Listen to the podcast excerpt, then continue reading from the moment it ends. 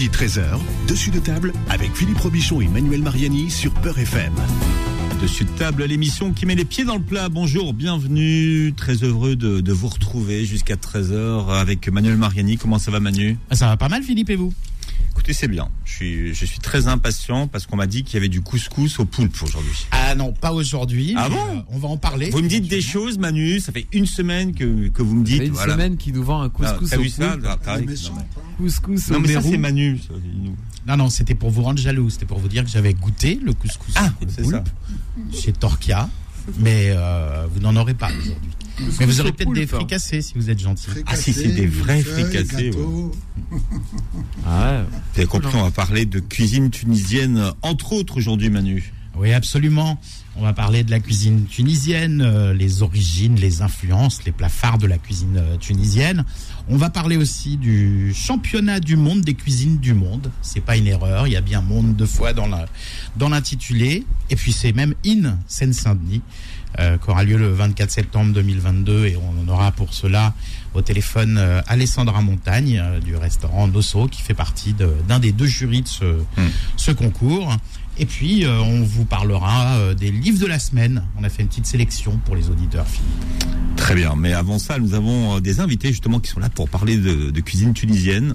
Absolument. Eh bien, nous avons Sarah du restaurant Torquia. Alors, Torquia, on vous en avait parlé pendant le, le ramadan avec nos influenceurs et nos influenceuses food. Oui. On vous avait parlé du restaurant euh, Torquia, donc, euh, qui, qui est né comme un bar à fricassé, mais qui est devenu beaucoup plus que ça au, au fil du temps, parce qu'on y mange euh, euh, plein, de, plein de bonnes choses. Et puis Sarah, tant qu'à faire, elle est venue avec son papa, qui s'appelle Farhat. Donc c'est bien, comme ça aussi on a une référence. Bonjour aux auditeurs, bonjour BFM. Bonjour BFM. Alors je commence mal, Ah, c'est le ça, stress. là, Ça, là, là, c'est- ouais, c'est ouais. pas mal, c'est très mal. Ouais, parce que sinon on aurait fait une émission contre la cuisine tunisienne. Voilà, voilà. C'est Nous, on- vrai, nous, on est pour la musique tunisienne, donc c'est Beurre FM. Ouais. BFM, c'est euh, les dessous de la cuisine et l'islamisme. C'est deux choses différentes. voilà, et vous l'avez compris, donc c'est Tariq qui, qui, Qui intervient quand une, l'émission. quand une invitée Qui fait réalise l'émission. Oui, et qui Merci fait. Tariq de me reprendre. En tournée, en dans toute la France et sur l'antenne de Beurre FM. Bien sûr. Merci. euh, Mais non, mais il n'y a pas de souci. C'est pas la première fois qu'on nous dit BFM. Hein. C'est vrai Ouais, oui, ouais, tout le temps. Très longtemps. D'ailleurs, les auditeurs de BFM n'écoutent pas Beurre FM. Exactement. Des- Alors que les auditeurs Radio de Beurre Beurre FM regardent Bah, BFM. surtout. Radio Et très souvent, Manu, on le prend pour Zemmour. Alors, rien à voir. hein. Physiquement, c'est deux personnes totalement différentes. Ouais, enfin, c'est le Zemmour de Warzazat. Hein, C'est Zemmour, hein. Zemmour de- Bien. Pourquoi est-ce que les, les Tunisiens mangent euh, épicé? Alors pourquoi Est-ce que les- c'est vrai ou pas? Oui, c'est vrai, Ah bon? Vraiment vrai. Mais pourquoi Euh, ça vient d'où ça? ça vient d'où? Papa, tu nous donnes une idée? De toutes les façons, c'est la Tunisie, c'est La chaleur. euh, la chaleur, les gens ils sont vraiment Chaud. chauds. Oui, mais au Maroc et en Algérie aussi. C'est Ouais. pas la même chose, c'est différent. Ouais. Les épices, c'est différent. Mhm. C'est très différent. On a des régions vraiment, euh, par exemple Nabel, quand vous dites Nabel, c'est l'arissa, c'est le piquant, c'est c'est les plats très très piquants. euh, et voilà, le sud aussi. Le Et sud, des vrais Tunisois aussi. Non, puis ce qui- ce qu'il faut savoir aussi, c'est que euh, le, le- le piment, souvent dans certaines cultures, c'est aussi un- ce qu'on appelle un alicament, c'est-à-dire un aliment médicament en même temps. tout à fait. Ça permet, ça, ça a des, ça a des vertus euh, désinfectantes euh, et donc assainissantes. Et puis le fait aussi de manger pimenté, ça aide à supporter la chaleur. Comme le, Le- thé euh, Voilà, dans le désert. Comme le thé tout dans à le fait. désert. Mon père, il avait 92 ans. Si on lui met pas les- les- le piquant, il Je jette ne mange tout. pas. Il mange pas. C'était fade. C'est, voilà, c'est exactement. Après, au restaurant, euh, chez Torquay à Paris, évidemment, c'est adapté. Euh, par exemple, ma salade de poivrons grillée, c'est une salade de michouilla, mais c'est que des poivrons. Et euh, tout ce qui est tous mes plats du vendredi soir, parce que les plats du jour, je les fais uniquement le vendredi. Sinon, toute la semaine, c'est uniquement des fricassés et des casse-croûtes. Et euh, moi, justement, j'ai revisité la cuisine tunisienne avec mes fricassés. On a le ton classique avec la rissa, pour ceux qui veulent. Encore une fois, je l'ai fait minute devant le client, mais j'ai aussi euh, revisité un fricassé au poulet, salade de poivron grillé, et un autre végétarien avec une- un écrasé de carottes à l'ail et au cumin, et de la feta bio, et toujours sans harissa. Euh, c'est vraiment adapté à tout le monde. Je sais que moi, j'ai des familles, des enfants qui viennent manger un peu de toute culture et de toute origine.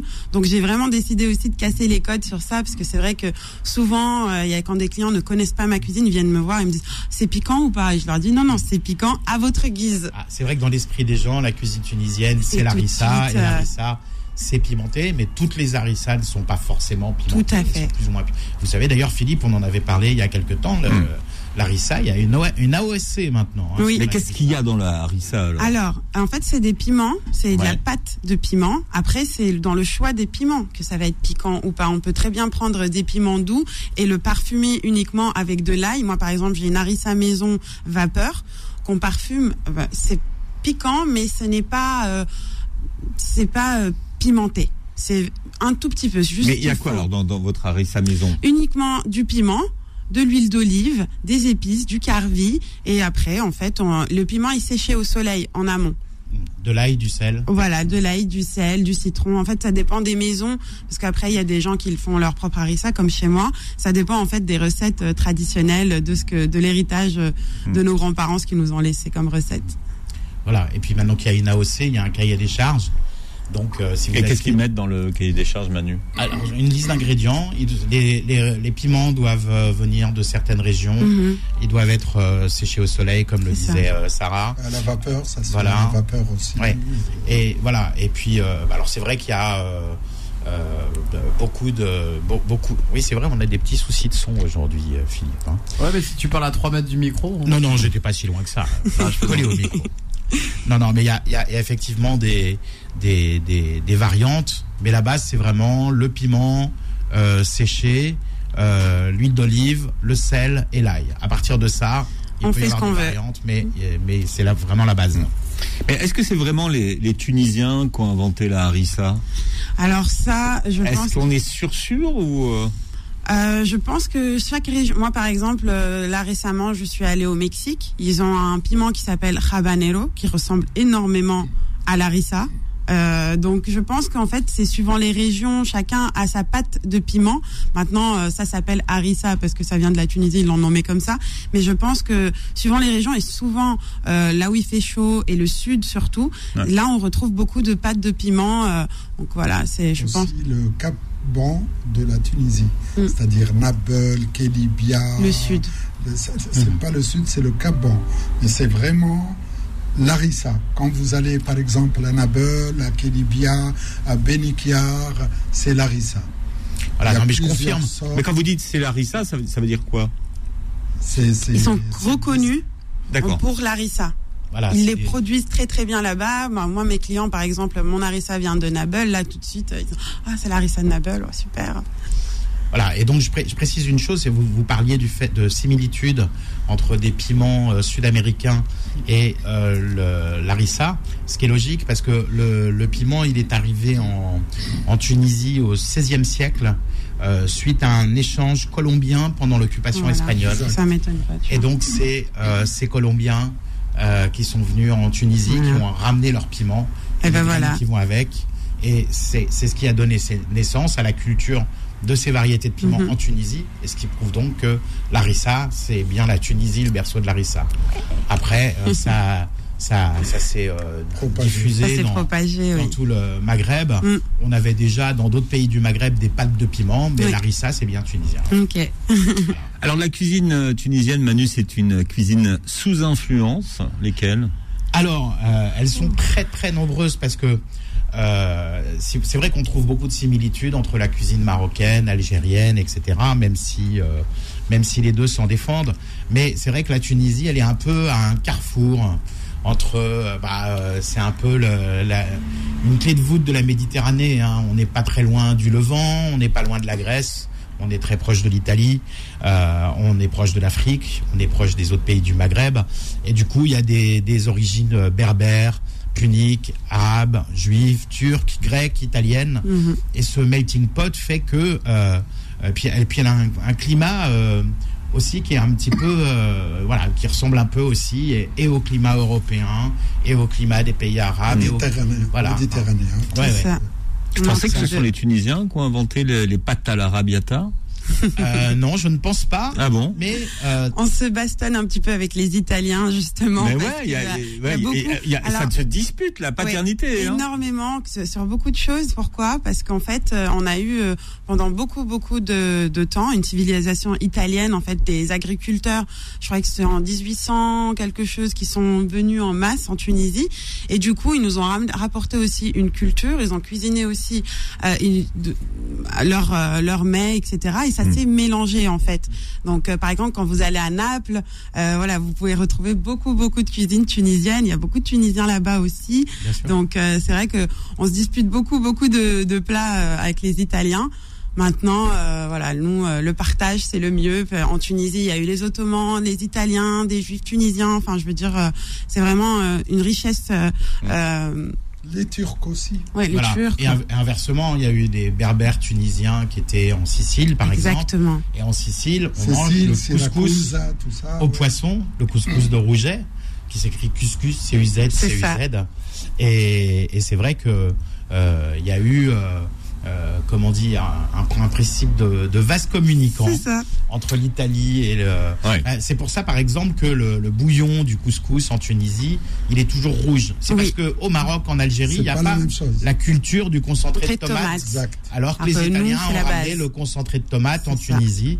Et c'est pour ça que la shorba tunisienne aussi, par exemple, elle est très rouge. Rouge. Elle n'est pas marron ou blanche. Les pâtes aussi. Les pâtes? Les pâtes que j'ai faites hier, euh, les hier j'ai fait les pâtes euh, boulettes euh, euh, avec c'est des petites pâtes en fait euh, qu'on fait Langue maison. d'oiseau, ouais. Voilà, c'est ça. Et en fait, euh, ces pâtes-là, c'est vraiment revenu pendant très longtemps dans un concentré de tomates. Notre notre sauce, elle est épaisse. C'est vraiment un revenu pendant longtemps avec de l'ail euh, et et et d'autres épices. Et c'est vrai que souvent on me demande mais qu'est-ce c'est quoi la différence avec les pâtes à la tunisienne? Pourquoi pâtes à la tunisienne? C'est tout simplement le concentré de tomates et euh, le, le temps de les épices qui vont. et voilà, exactement. Surtout la façon à préparer les boulettes. Aussi, Ça, c'est les on a chacun a notre secret. Euh, vraiment, c'est- c'est c'est trop trop bon Mm. à, à déguster. Alors Philippe, d'ailleurs, tiens, un, un- petit, un- un- une petite devinette. Quel est, quels sont les plus gros mangeurs de pâtes dans le monde, à Les votre avis? Tunisiens. Eh oui, exactement. Oui. J'ai fait un rapprochement par rapport à l'émission. Hein, Moi, pas. moi, j'aurais dit les japonais, mais bon. ouais. Mais non, non, non, non, non, justement. non, les peu de nouilles, gens le savent, bon. mais les, les des nouilles, consommateurs ouais, numéro un de pâtes dans le monde, ce sont les Tunisiens. Et, euh, Et non pas les Italiens. Les pâtes, c'est pâtes, euh, pain, tout ça, mais les, les Italiens, ils sont. ouais, enfin les céréales en général. hein. Voilà. Les céréales dans la, dans la culture gastronomique tunisienne, c'est euh, incontournable. Tout à fait. C'est une cuisine euh, très marine, hein, Manu, aussi également, puisqu'on vous, vous parliez euh, tout à l'heure des, des, des couscous de, de, de poissons, mais il y a, il y a effectivement beaucoup de poissons. Au Mérou. Oui. Alors au Mérou, euh, il y a ce qu'on appelle les complets poissons aussi, euh, qui est euh, à la fois dans la dans, dans la tradition tunisienne, mais dans la cuisine juive tunisienne aussi, hein, ce complet poisson. Euh, Il y a le couscous au, au poulpe. On mange beaucoup les fruits de mer. Euh, on mange euh, donc les calamars, les poulpes, etc. Et euh, la, la petite spécificité hein, par rapport au, au Maroc, l'Algérie, où on consomme beaucoup le poisson grillé ou frit, c'est vrai qu'en Tunisie, on cuisine On le plus poisson, on en fait, des ragoûts, on en fait des, Mm. des bouillons, des Oui. couscous, et euh, même des salades d'ailleurs. Oui, des salades au poulpe, euh, des crevettes, euh, même les shakshuka aussi, shakshuka crevettes ou euh, poulpe ou alors calamar. euh, Enfin, toutes les sauces. Et il y a aussi les, les boulettes de sardines. Oui. Oui. Ah, la sardine en Tunisie, c'est sacré. Ça, les boulettes Attendez, de sardines, on en franchement. trouve dans tout le Maghreb, en Libye aussi. Mais c'est vrai que chaque recette est un petit Et peu différente, différente. euh, suivant les épices. Celles de Tunisie sont un petit peu plus pimentées, justement. Euh, au, au Maroc, elles sont plus sur des épices euh, cumin. euh, C'est voilà, des petites variantes après. Mais Il y, c'est a, il y a du, ça- il y a du couscous aux boulettes. Bien sûr. Oh oui. Oui. Couscous, euh, on le fait avec absolument tout. On a même par exemple, euh, on fait un couscous avec euh, du chou. Pour, en fait, c'est les personnes qui ne mangent pas de viande, par exemple. On prend du chou et on met à l'intérieur en fait des, du riz avec euh, des. Pour ceux qui mangent pas. Ah, le osman. Ouais, le osben. Euh, pour ceux qui, osben. parce que le osben en fait c'est avec euh, de la panse, vous voyez, des tripes, etc. Voilà, mais pour ceux qui ne mangent pas euh, la panse, comme moi par exemple, eh bien on fait le couscous avec uniquement des légumes, mais comme si c'était de la viande, un peu euh, comme ils font maintenant les burgers Bah, véganes. on fait des boulettes de on fait des de boulettes, mais de légumes. Le lasban. C'est Lasban. pareil. C'est ça. Oui, De l'Asban les- kabyle, les ouais. boulettes, Le couscous aux boulettes, c'est les juifs qui nous a appris. À les Ça. faire. Oui. Oui, avec Alors, le pain La rassis. différence justement des boulettes qui sont des boulettes de viande, là je parle Oui. maintenant, qui sont dans le couscous tunisien par rapport aux boulettes De kefta.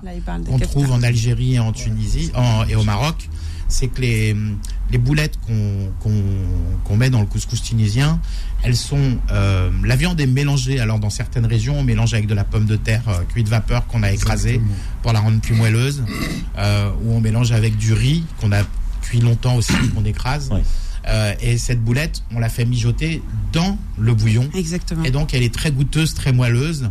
Alors que en Algérie, au Maroc, euh, les kefta qu'on va servir avec un couscous, c'est plus des grillades qui viennent à côté, Voilà. mais qui n'ont pas Exactement. mijoté dans la sauce. Donc, c'est une, vari... c'est une, une Très différence. très bien renseigné. Je me demande si tu rentres pas dans ma cuisine. Manu, la cuisine, c'est une longue histoire. hein. Eh oui.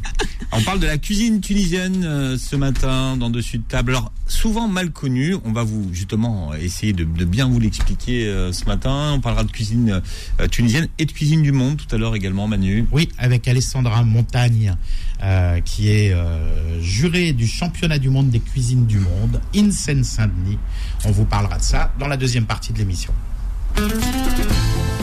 Dessus de table revient dans un instant. Midi 13h, dessus de table avec Philippe Robichon et Manuel Mariani sur Peur FM.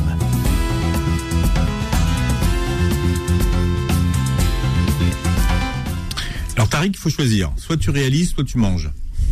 Bah, J'essaye de faire les deux, c'est dur. Euh, Là, il, il parle la bouche pleine. Là, en Mais alors, t'es au P ou t'es au T, là? Je suis à l'Africain Céton, c'est très bon. Au T, t'es au T. Au On est en thé. train de, on parle de cuisine tunisienne ce matin et on fait une émission en dégustant des fricassés euh, de thon. hein, euh, Absolument. Des fricassées tunisiennes que nous a ramené Sarah du restaurant Torquia.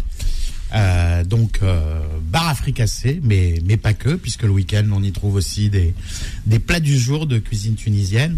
Et alors les fricassées sont délicieuses. Hein. On vient de faire euh, non pas un crash test, mais un crunch test en direct Ah, c'est la c'est féminin ou masculin, fricassé, tiens d'ailleurs Alors c'est, moi je dis un fricassé en, en français, Oui. mais en Tunisie on dit une fricassée. Moi, Donc, je, je en euh, masculin voilà. le. Oui, moi je le mettrais masculin, oui, un fricassé. D'accord. Ouais. Vous avez dit délicieuse, c'est pour ça. Oui, mais parce que je suis, euh, Non, parce que c'est c'est vous, Manu, ça ce côté un peu. je parle inclusif. C'est ça. C'est- Parce qu'il y a des fricassées qui, qui pensent qu'elles sont non genrées. Et Ah, c'est de ma faute. J'aurais pas dû vous lancer. Vous, vous. Bon. Manu, quels sont les, les, les plats phares de cette cuisine tunisienne que nous vous évoquons ce matin? Ah, il y en a beaucoup, beaucoup, beaucoup. Alors déjà, on peut parler des, des soupes. Euh, Il y, a, euh, il y a un livre euh, tunisien qui, qui parle des soupes de la cuisine tunisienne. Et il y a pratiquement 40 soupes différentes, plus les déclinaisons pour chaque soupe, vous, vous imaginez, euh, qui sont répertoriées. euh, en fonction des régions, en fonction des, des ethnies, parce qu'évidemment il y a des soupes euh, plutôt berbères, plutôt euh, plutôt plutôt nomades, etc. Alors la plus commune c'est la shorba. La particularité en Tunisie, c'est que la shorba, bon, on la trouve avec de l'agneau, on la trouve sans viande, mais on la trouve aussi avec du poulet ou avec du poisson, euh, ce qui est plus rare dans le reste du, du Maghreb. Euh, on peut l'accommoder avec du fric, comme en Algérie, mais aussi avec des petites langues d'oiseaux qu'on mange énormément en Tunisie. Ah hein, oui. Les langues d'oiseaux, c'est les coquillettes tunisiennes. hein, euh, voilà. Et puis euh, euh, la chorba afrique qu'on fait en, en Tunisie, euh, là aussi on peut la faire avec du poisson, avec de l'agneau, du poulet, mais aussi avec de la viande de veau, ce qui aussi est une particularité, une spécificité tunisienne. Il y a une soupe qui s'appelle le sder aussi. Le sder, c'est une soupe avec de la semoule euh, qu'on qu'on consomme beaucoup euh, pendant les fêtes. C'est plutôt, c'est plutôt dans les campagnes, hein, le sder. C'est pas, euh, c'est pas une, euh, une soupe qu'on mange euh, principalement dans les, dans les villes. Euh, voilà. Alors, il, y a, il faut parler du lablabi aussi. Le Ah, lablabi, c'est une soupe. Enfin, De pois chiches et de pain. Ouais, mais c'est comme, c'est comme les, c'est comme les soupes vietnamiennes un peu. C'est un plat de résistance, mais on appelle ça une soupe parce qu'effectivement il y a du bouillon.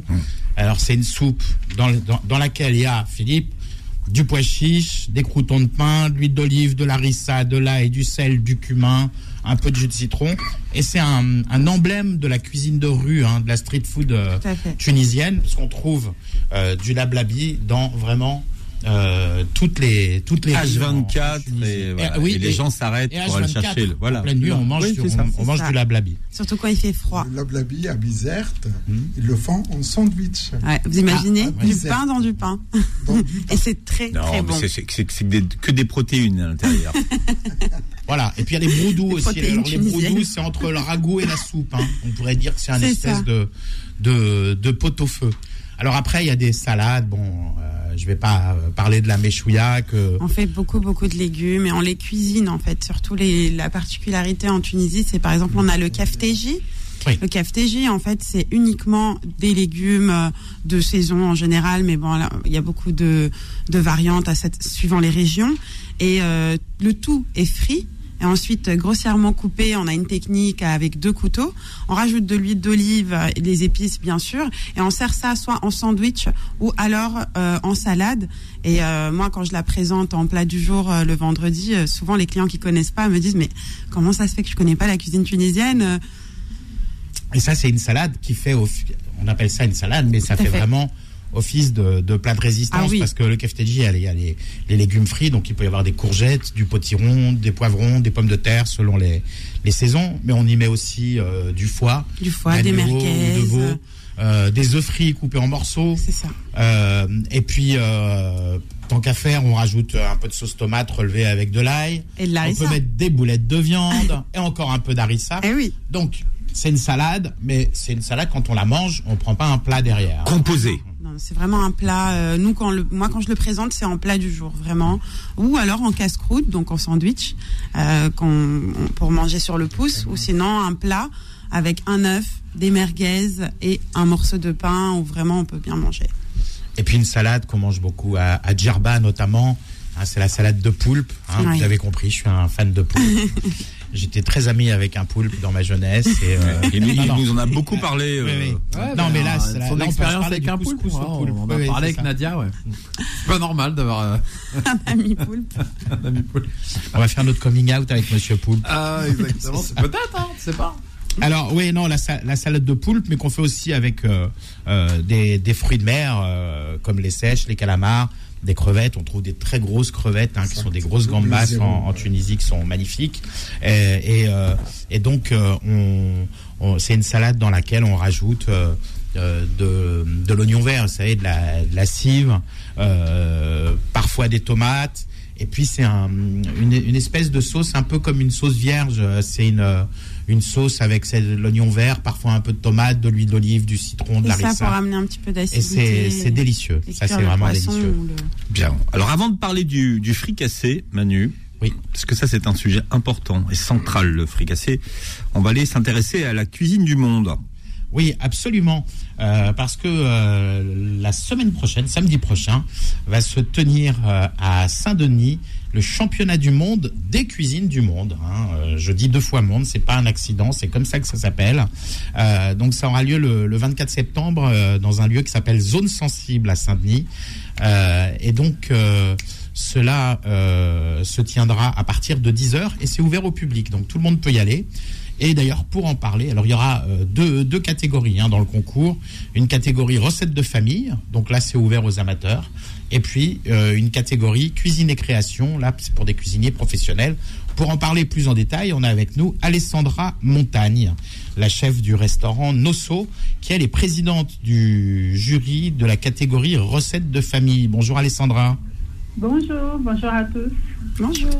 Bon, merci de merci de, de prendre quelques minutes en plein service pour nous parler, puisque vous avez un- ouvert récemment un restaurant qui s'appelle Nosso, près de la bibliothèque François Mitterrand, dans le 13e arrondissement, où je suis venu il n'y a pas longtemps d'ailleurs, pour déjeuner. Et où j'ai passé un très bon moment. Alors, euh, les championnats du monde des cuisines du monde, donc c'est ouvert à la fois aux amateurs dans votre catégorie et aux professionnels dans la catégorie d'Amaury Bourse, qui lui est jury de la, de la catégorie cuisine et création. Euh, oui, exactement. Donc, euh, il y a Olivier Darnay avec l'équipe de Zone Sensible qui, a- qui a monté ce projet. Je trouvais ça génial euh, de faire participer et les familles et les professionnels. Et, euh, et moi, j'ai plus dit la catégorie euh, cuisine de maison, cuisine de famille. J'adore, j'adore cuisiner à la maison. Mm. Tous les souvenirs culinaires qu'on a, euh, c'est des cuisines qu'on a mangées de la grand-mère, euh, de la tante euh, à la maison quand on est petit. Donc, c'est la cuisine qui marque. Et, et je suis très, trop contente. De Oui, alors- ça. Justement, vous parlez de, de cuisine de famille. Dans votre catégorie, vous avez trois finalistes. Alors, il y a Moine et Safina, la nièce et la tante, donc qui cuisinent, qui font de la cuisine comorienne, hein, puisqu'elles sont d'origine comorienne. Euh, vous avez Fatoumata et Aminata euh, qui vont faire de la cuisine euh, sénégalaise, et Sarah et, et Milena qui vont faire de la cuisine péruvienne. Donc, euh, on va se régaler. Alors, les visiteurs peuvent goûter au plat ou pas Alors, je, je ne sais pas les quantités qu'ils vont préparer, Hmm. mais je pense qu'il y aurait un petit peu pour les premiers arrivés. Oui, sinon, ça, il va y avoir une révolte. hein. Oui, je jamais, je connais pas la cuisine du Comore, je suis très très curieuse. Bah oui, vous êtes curieuse des cuisines euh, euh, étrangères, puisqu'on a peut-être remarqué à votre accent, euh, comme votre nom ne l'indique pas, Montagne, vous êtes né au Brésil. Oui, je suis née à Rio. Hmm. Alors, est-ce que, ça- est-ce que vous, ça vous influence, vous, dans, dans votre cuisine de tous les jours, ces racines brésiliennes? Ah oui, forcément. Je, je, je pense à quand je vais faire un plat, une recette, euh, avec ma tête, euh, mes souvenirs de cuisine brésilienne, des épices que j'ai mangées quand j'étais petite. Donc, je mets forcément un peu du Brésil dans ma cuisine. Euh, même si j'essaye de rester en région parisienne au niveau de sourcing et en France surtout. Mais on met forcément un peu de ce qu'on est, quoi. Oui, ça c'est une des particularités euh, de votre cuisine, c'est que vous essayez d'être au maximum locavore. Mais une deuxième chose, Oui. c'est que euh, quand vous cuisinez un, un légume, une volaille ou autre, vous cuisinez absolument tout. C'est-à-dire que la cuisine anti-gaspi, ça pour vous c'est euh, un truc euh, très important. Ah, oui, c'est dans le monde dans lequel on vit aujourd'hui, où il y a beaucoup de personnes qui n'ont pas accès à une alimentation euh, adéquate, c'est inadmissible de jeter de la nourriture. D'ailleurs, dans un récent numéro de Masterchef, je crois qu'il y a eu une épreuve spéciale anti-gaspi et c'est vous qu'on a fait venir pour, pour être Oui. juré de cette épreuve. hein. C'est ça. J'espère que j'ai réussi à passer quelques chips pour les gens chez eux. Parce que euh, en fait, on, on peut vraiment ne rien jeter si on fait attention. Oui, et puis en plus, tout est, tout est bon, je veux dire, hein, dans, Oui. dans un légume, dans, un, Dans dans une viande, dans, dans une viande. euh, Voilà. Parfait. Alors, Oui, le- quels, le- étaient les pays qui étaient présents dans la cuisine du monde? Parce que quand on parle de cuisine du, du- du monde, qui étaient euh, représentés?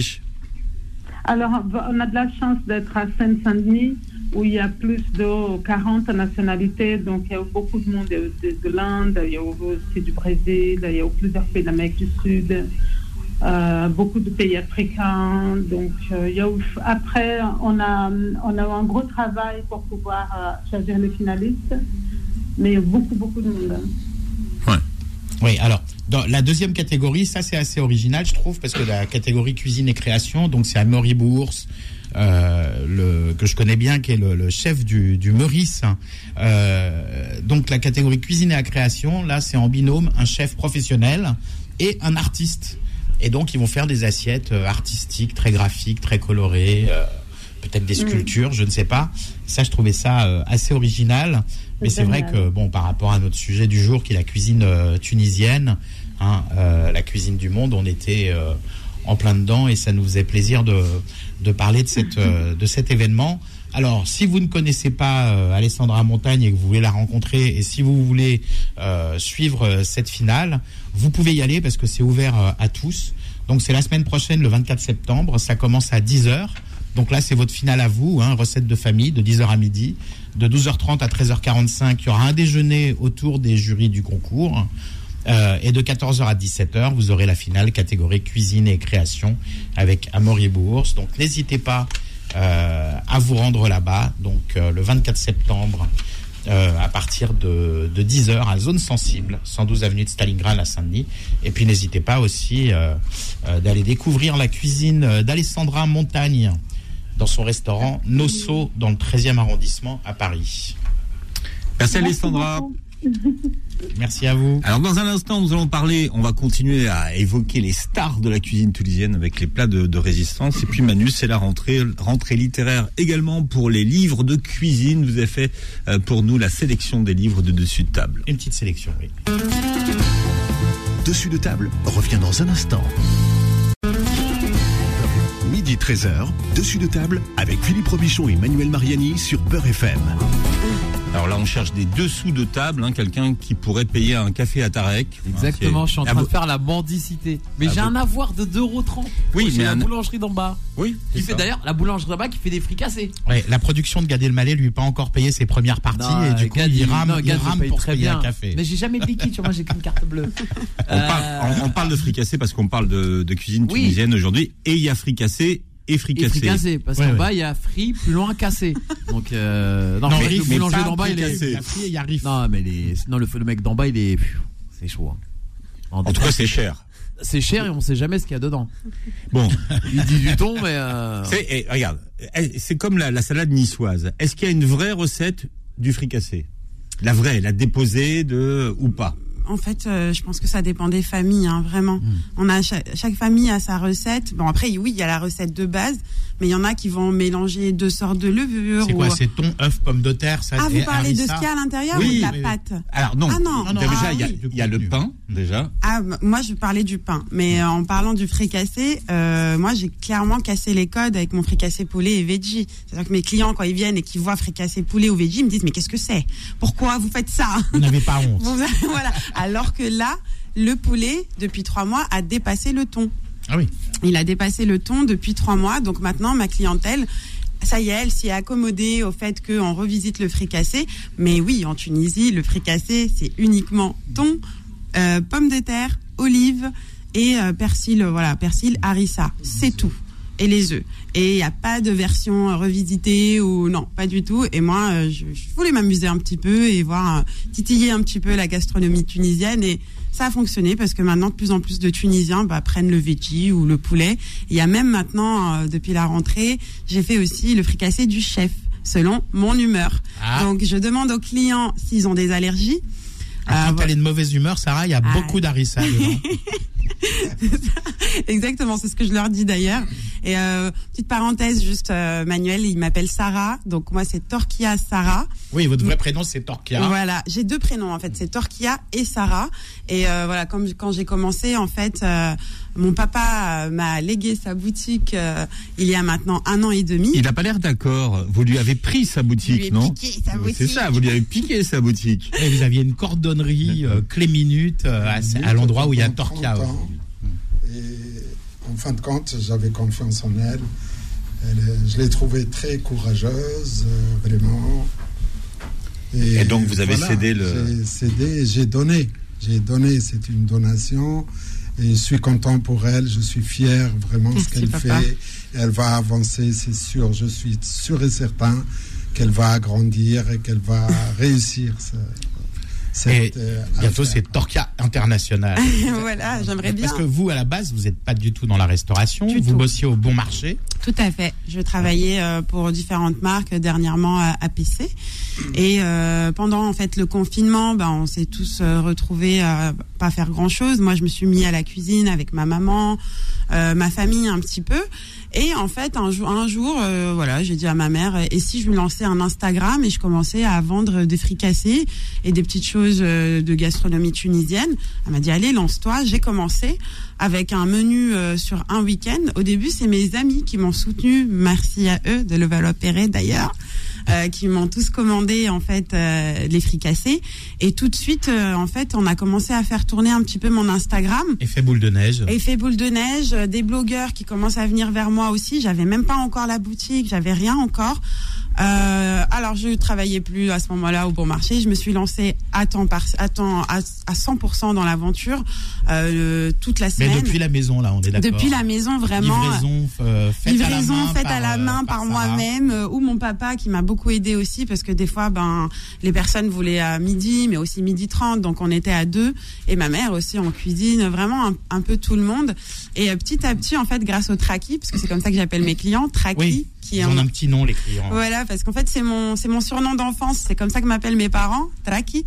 Du coup, moi, j'ai j'ai décidé aussi d'appeler euh, mes clients mes Traki, qui eux euh, m'ont beaucoup, beaucoup soutenu. Ça veut dire que quand j'ai commencé les travaux dans la boutique, je faisais des sondages en fait euh, sur Instagram, et c'est eux qui ont choisi, euh, par exemple, mon carrelage, qui ont choisi pratiquement mon logo. Ils ont participé à toute l'aventure. Et c'est un resto participatif. c'est ça. euh, et souvent, les clients, dès qu'ils rentrent, ils me disent Oh là là, j'adore vos stories, je regarde tout ce que vous faites. Et j'adore cet échange-là. euh. Voilà, donc petit à petit, il y a des nouveautés. Là, c'est fricassé toute la semaine avec les casse-croûtes. Et le vendredi, de 18h30 à 22h, j'ai décidé de faire un plat du terroir tunisien qui change à chaque fois. Souvent, je demande euh, aux clients ce qu'ils aimeraient manger en sondage toujours. Et là, depuis, il y a une petite nouveauté depuis septembre, c'est le brunch le dimanche, donc qui est présenté de 12h30 à 15h30 et de 18h30 à 22h. N'est pas cher. Et il est à 15,90 avec euh, une ftira ou alors un bambalouni qui sont des beignets, soit salés, soit sucrés, un fricassé et un gâteau fait maison par moi ou ma maman. Ça peut être le millefeuille tunisien, ça peut être Robzet Fekia, le gâteau d'ailleurs Philippe est en train de nous découper euh, Ah, des parts de millefeuilles tunisiens que vous nous avez ramenés. voilà, donc il va pouvoir Il avoir. est très bon. Ah. Pourquoi tu, tu, tu es déçu en le disant? Non, Tu non, je suis pas déçu. Ah non, non, il est très très bon. J'ai été obligé de payer mon café, vous avez vu? Ah, il a payé son café et franchement, il passe, mais il est très très bon. Il est incroyable. Les fricassés sont géniaux et euh, le millefeuille est super bon. Merci beaucoup. J'ai vraiment bien aimé. Alors, pourquoi on appelle ça le, le millefeuille tunisien? Car il y a moins d'étages. 999 feuilles. 999 Il n'y a pas feuilles. toutes les feuilles en Pas fait. toutes les feuilles. Non, c'est tout simplement différent en fait du millefeuille euh, français où un- on va avoir un vrai feuilleté, vous voyez, un peu plus croustillant, tandis que là il est plus imbibé, vous voyez, de la crème. On rajoute aussi de la fleur d'oranger et sur le glaçage c'est un mélange caramel et café. Donc c'est pas la même bien la recette. rissa dans le millefeuille. non, ne dites pas ça. C'était le ton. On Non. dans le Euh, non, je suis pas d'accord, il craque. Il craque il, quand il même. craque, il craque Oui, il craque, autant il qu'un craque. millefeuille, même presque plus. Moi, j'ai Ah. les olives dans le mien. euh. Ouais, parce que- mais je- je- Manu, je vous avais mis à vous, j'avais demandé Ah olive. oui, J'avais demandé olives. moi. Option olive. Non, mais, Non, non, il est très non, très bon. non, il craque très très bien. Non, franchement, euh, la, la crème pâtissière est magnifique. Et moi, Moi, je voudrais j'ai- préciser une chose, moi qui Hmm. suis, euh, comme vous le savez, Philippe, un bec salé et pas du tout un bec sucré. Euh, J'aime pas trop le sucre, mais là, c'est pour ça que je me méfie toujours d'ailleurs des desserts euh, du Maghreb ou du Moyen-Orient. Parce qu'en général, euh, c'est euh, 8 kilos de sucre pour, pour 100 grammes de pâtisserie. Là, franchement, c'est pas trop sucré, donc Voilà. bravo, parce que Justement, j'essaye de casser les codes un petit peu euh, là-dessus, euh, concernant toutes les pâtisseries que je présente euh, au shop. Voilà, j'essaye que ça ne dégouline pas. Quand vous voyez mes plateaux de pâtisserie, ben non, ça ne dégouline pas. Euh, voilà, j'ai pas besoin de problème de. C'est vrai qu'on met beaucoup de miel, de sucre, etc. pour la conservation, pour que ça reste longtemps. Mais moi, j'ai pas vraiment besoin. J'aime bien quand ça part vite. Bah, je refais, c'est pas un problème. Et puis voilà, comme ça, on me dit pas ah oui, mais c'est trop sucré. Euh, ben non, en fait, c'est la juste dose.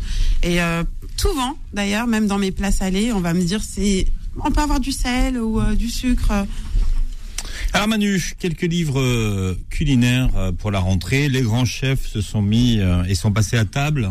oui, pas que des grands chefs d'ailleurs. Alors attendez, je suis en train Table de des matières. Qu'est-ce qu'il y a. Manu J'ai des, j'ai des feuilles partout. Ouais, c'est ça. C'est c'est les Pas mille le feuilles. Instagram. C'est ça. Moi, en- Ah Tortilla oui. Paris. De toute façon, on va redonner pas, l'adresse, on va tout donner à la. Mais si, c'est écrit dessus, le le C'est eh, T-O-R-K-I-A vraiment- Paris. Excusez-moi, j'ai tapé avec un Y, je sais pas pourquoi. Ça peut, parce que c'est vrai qu'on dit Torquilla, comme la voiture Kia. Voilà, non, c'est, en fait, il voulait juste torpiller ma chronique sur les livres. Non, non, grave. non, vas-y, vas-y. Je suis en train de regarder là. je suis sur le Insta. Il y a 10 000 follow quand même. Oui, oui. C'est bien. Merci. Alors, les livres de la semaine, Philippe. Euh, un livre que j'ai bien aimé, ça s'appelle Moi qui l'ai fait pour toi. C'est un livre de Caroline Suarez. Et comme son nom l'indique plus ou moins, c'est un, un livre qui donne des, recettes de famille. Euh, donc, euh, euh, Caroline Suarez, l'aute- l'auteur, qui est illustratrice, illustratrice, qui fait aussi du, design, textile, etc. Elle, a une famille où, où on se retrouve souvent, où tout le monde cuisine quelque chose, etc. Et c'est ça qui lui a donné l'idée de faire ce, ce livre. Donc moi qui l'ai fait pour toi, 40 recettes de famille. Et c'est aux éditions La Martinière, Philippe. Ensuite, euh, une petite et grande histoire des céréales et légumes secs. Alors, c'est ce, qui est bien. intér- Ouais. oui. ce qui est intéressant, c'est que bon, ça a été fait par un ingénieur agronome et sociologue qui s'appelle Éric Birlouez. Euh, il est consultant dans les, dans les secteurs de l'agriculture et, et, et de l'alimentation. Et il enseigne l'histoire et la sociologie de l'alimentation dans les écoles d'ingénieurs, dans des universités en France et à l'étranger. Et il a fait déjà une vingtaine d'ouvrages un peu plus techniques, hein, des ouvrages plus d'ingénieurs. Mais là, c'est vraiment un livre qu'on peut qu'on peut lire comme un. Alors, il y a, y a aussi des, des recettes évidemment, mais c'est un, voyage euh, dans l'espace et dans le temps, nourri d'anecdotes, pour explorer toute la diversité et la spécificité des céréales et des légumes secs. Donc, c'est euh, Petite et grande histoire des céréales et des légumes secs aux éditions Quae. 19h25, qu'est-ce qu'on va manger? Eh ben, si vous ne savez pas, Philippe, ce qu'on mange à 19h25, eh bien, vous achetez le livre qui porte ce nom-là, 19h25. Qu'est-ce qu'on va manger? 80 recettes saines, faciles et rapides. C'est euh, Marie Choka qui répond à cette épineuse question en 80 recettes saines, simples et rapides. Elles sont classées par catégorie, euh, selon les situations euh, que l'on rencontre dans, dans le quotidien. Frigo vide, en mode chrono, dîner détox, batch cooking, dessert du soir, famille de morphale. Voilà, il y a vraiment toutes les situations. Et ça fait quand même la part belle aux légumes et aux ingrédients bruts. Hein. C'est pas euh, un livre de cuisine qui vous dit pour cuisiner vite, on ouvre trois conserves. C'est pas du tout ça. Et puis c'est un livre qui fourmille aussi de, de conseils d'organisation euh, pour euh, pouvoir euh, faire des repas sympas sans passer des heures en cuisine. Donc c'est euh, 19h25, qu'est-ce qu'on va manger de Marie Choka euh, aux éditions Terre Vivante. Shervan, voyage sur ma route de la soie et c'est Akram Benalal. Oui, qu'on a invité plusieurs fois, mais qui n'a jamais voulu venir nous voir. Non, il faut le dire. Non, il faut le dire. Il a dit non, je ne veux pas y aller. Donc Je ne veux pas y aller, donc il n'a pas voulu venir, mais comme nous, on n'est pas rancunier, on parle de son livre parce qu'il est pas mal. Il est trop snob. Voilà, ben oui, c'est ça, euh, chef étoilé, c'est pas pour nous. euh, pourtant, on a reçu des trois étoiles Michelin. ici. Des, des meilleurs ouvriers de France aussi, mais ils le savaient peut-être pas. Alors, euh, Shirvan, voyage sur ma route de la soie à travers 60 recettes. Ce sont un peu les recettes de son restaurant euh, Shirvan. Euh, donc, euh, il y a aussi un Shirvan à Marrakech, à Doha. Euh, et donc, c'est un livre qu'il a fait en collaboration avec Philippe To- Toinard, qui est célèbre journaliste gastronomique, hein, notamment à BFM TV et pour la revue 180 degrés. Et ce sont des photos de Valérie Gued, photographe culinaire. Donc Shirvan, c'est une province d'Azerbaïdjan, donc rien à voir avec les origines euh, d'Akram, mais euh, c'est un des grands carrefours de, de la route de la soie, mais de la route des épices aussi. Hmm. Et, et du coup, c'est un, un hommage aux, aux cuisines épicées euh, et à travers toutes les épices de, de l'Orient. On se régale, Manu, avec Arnaud Delven. Oui, Arnaud Delven, euh, c'était un, un finaliste de la saison 13 de Top Chef. Et donc, euh, dans ce livre, il nous livre ses meilleures recettes pour créer des souvenirs inoubliables. 45 recettes qui sortent de l'ordinaire et faciles à exécuter. C'est aux éditions Michel Lafon. Est-ce que Manu, vous, avez- vous voulez un peu d'eau ou pas? Parce que je vous vois là mourir en direct ouais. sur scène. Alors c'est pas filmé, Voilà. donc on fera pas de, on Ouais. fera pas de vue. Mais on Mais- fera, on sera témoin de ton accident de travail, ça c'est sûr. Vrai. Moi, je suis comme Dalida, je veux mourir sur scène. Est-ce que euh, c'est bien Vous voulez elle est morte dans un appart. Oui, c'est ça. pas de poids, c'est loupé, mais. Euh... mais non, non, attends, attends, je te demande de- de- d'apporter un peu d'eau à Monsieur Mariani Ah, merde, et tu, merde. tu parles de sa mort imminente. C'est quand même. Tiens, regarde. de lui. Tiens, attends, alors attends, Manu. Tiens, Ah non, mais tout va bien, tout va bien. Sauvetage- sauvetage de Manu. Manu, je viens te sauver. J'arrive te faire un petit Un massage. petit livre qui s'appelle Partage. Partage. Euh, ça va très bien d'ailleurs euh, aux deux auteurs de ce livre qui sont Ali Rebei. Euh, Notre donc, confrère, Rebei, confrère. Ouais. journaliste, producteur, animateur du magazine Grand Bien vous fasse sur France Inter. Très bonne émission que vous suivez d'ailleurs, Philippe. Ah moi j'écoute Ali, euh, mais depuis des années en plus. C'est un Toulousain en plus, Ali. Ouais, absolument, comme vous. Et depuis Ouais. janvier 2021, il anime aussi Bel et Bien sur France 2 avec Agathe Le Caron. Euh, et il s'est allié avec Merci, le chef. Grégory Cohen qu'on a déjà reçu dans cette émission. Euh, merci euh, Tarek. Euh, et donc euh, chef euh, et, et animateur télé aussi hein, à son époque, Grégory Cohen. Ils ont fait un, rais- un, un- un livre qui s'appelle Partage, 70 recettes simples et conviviales, avec un credo, bien manger, c'est aussi bien vivre. Hein, c'est leur devise qui, de, qui, qui, qui signe ce, ce livre de cuisine, pas comme les autres. Euh, donc celui de deux amis épicuriens. Bien, moi je voudrais savoir pourquoi le tagine tunisien s'appelle tagine quand même. C'est à cause du plat en fait, parce que avant, maintenant on a les fours, etc. Ouais. Mais c'est vrai qu'avant c'était le plat, dans le plat à tagine qu'on le cuisinait sur le feu en fait. Même notre tagine à nous, c'est tout simplement à cause du plat. Mais c'est le Ça n'a plat, rien à voir, ça n'a rien à voir avec euh, la, la recette ou bien euh, voilà. Nous par exemple les tagines marocains, on Mm. appelle ça marqa. La marque. ah Voilà, la marca. Donc ça va être euh, euh, marca. euh, Voilà, ça veut dire sauce en fait, tout simplement, ou bien ragoût. Ragoût, voilà, Ragoût, c'est plus ragoût. Euh, donc euh, nous, mais nous notre tagine, c'est comme une. C'est une omelette. C'est une tortilla, voilà. Ouais, c'est comme- ça. c'est pas une omelette vraiment parce que ça se fait au four, etc. C'est comme une tortilla espagnole. C'est le ce qui se rapproche le plus, c'est la tortilla espagnole, mais on rajoute un peu plus d'ingrédients dedans. Voilà, c'est pour ça que quand vous demandez un tagine tunisien, vous risquez d'être surpris si Ah vous oui. ne connaissez pas la cuisine tunisienne. C'est ça. Allez, on rappelle les coordonnées de nos invités. Nous avons eu au téléphone Alessandra Montagne pour nous parler du championnat du monde des cuisines du monde. Et son restaurant, c'est le Nosso 22 Promenade Claude Lévi-Strauss dans le 13e. Et puis le restaurant Torquia de notre invité Sarah qui est sur le plateau avec nous. 79 rue Blanche, Paris 9 et Instagram Torquia Paris. C'est ça, tout à fait. On a validé en direct les fricassés Merci. hein, euh, de thon et de poulet. On a validé également le millefeuille tunisien. Merci, Merci d'avoir été avec nous. invitation. Merci Tariq de nous avoir euh, ouvert les micros en tout cas Mais aujourd'hui. normal. Si je le fais pas, personne l'aurait fait. hein. C'est vrai. C'est- Euh, c'est- ce côté bon, c'est toi. C'est évident. Hein. Beau et bon. Et Manu, on vous retrouve la semaine prochaine. Passez un bon week-end sur Beurre FM. Bon week-end. Retrouvez Dessus de table tous les samedis de midi à 13h et en podcast sur beurrefm.net et l'appli Beurre FM.